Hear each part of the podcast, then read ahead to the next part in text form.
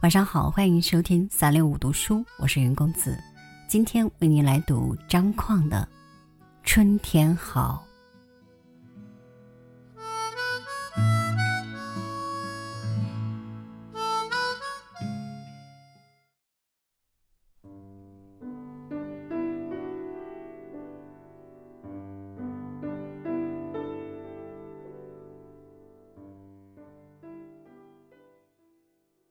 在温暖的村庄，将纸上的欧洲和游历的欧洲放在时间的镜面上，文明让人目瞪口呆。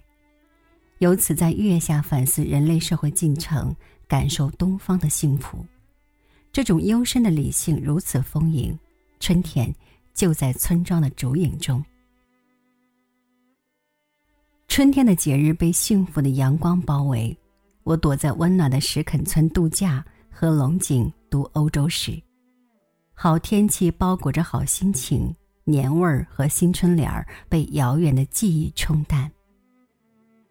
纸上的欧洲庄重而大气，仿佛全天下的好天气都眷顾这块神秘的大地。五年前，我曾以诗的名义到北欧游历，回国之后，我一首诗也不敢写。生怕一动笔，所有的美好就会从记忆的味蕾上消散、走失。东西方无法链接的诗意，是困扰我心灵的矛和盾，很长一段时间都在扯疼我反思的神经。欧洲让人目瞪口呆的文明，成熟的像莱茵河两岸的古城堡。我倚在小游轮栏杆上，陷入沉思的身影。至今仍让我怀疑，那是否就是曾在这条河上出现过的哪位哲学家倒映在水里的落魄记忆？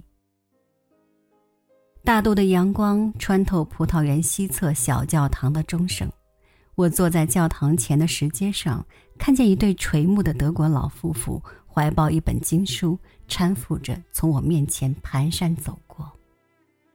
我惊讶于他们安详的幸福。一幅文艺复兴时期暖意融融的油画掠过我的脑海，牵引我涵盖万千探险的目光，久久不忍离去。曾经战火频发的欧洲，合上一卷斑驳的沧桑之后，如今变得理性平和。浪漫的欧洲人一下子变得务实而平静，仿佛从遥远的洗礼中领受了神的启示。他们也许抚平了新年风雨留下的伤势。在半山腰的一个小旅馆里，极目绿毯般一望无际的平整的麦地，看见一两部轿车在田野间随麦浪起伏，远处几座错落有致的农家小别墅和一座乡村小教堂点缀在蓝天白云下，那是油画里的景致了。我卸下清风中绿树掩映的白昼，坐在温馨的西餐厅里，喝手磨咖啡，品法国红酒，听肖邦钢琴曲，静静感受欧洲人温文尔雅的午餐，一种从未有过的温馨从心灵深处轻轻溢出。啊，幸福就这么简单，幸福在无声无息中弥漫。幽深的夜幕下，我推开窗户，既熟悉又陌生的山野气息扑面而来，沁人心脾。挤进眼帘的，俱是冷静悠远的星光。我是个尊重月亮的诗人，从我的祖先时，我的血液里就遗传了月亮的基因。我知道，我的幸福在东方。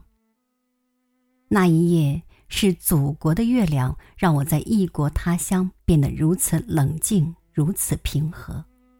在欧洲的小镇上留宿，我心情复杂。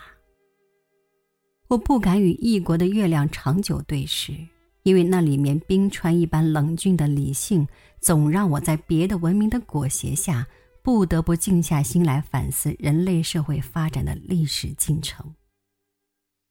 冬去春来。五年的黑夜里，我见证过许多空虚无助的月亮，它们在水中，在天上，它们无法照亮我蛰伏于史书中那份无人对话的丰盈的孤独。我听见我的心跳搏动着阿尔卑斯山月一般泛黄的苍凉。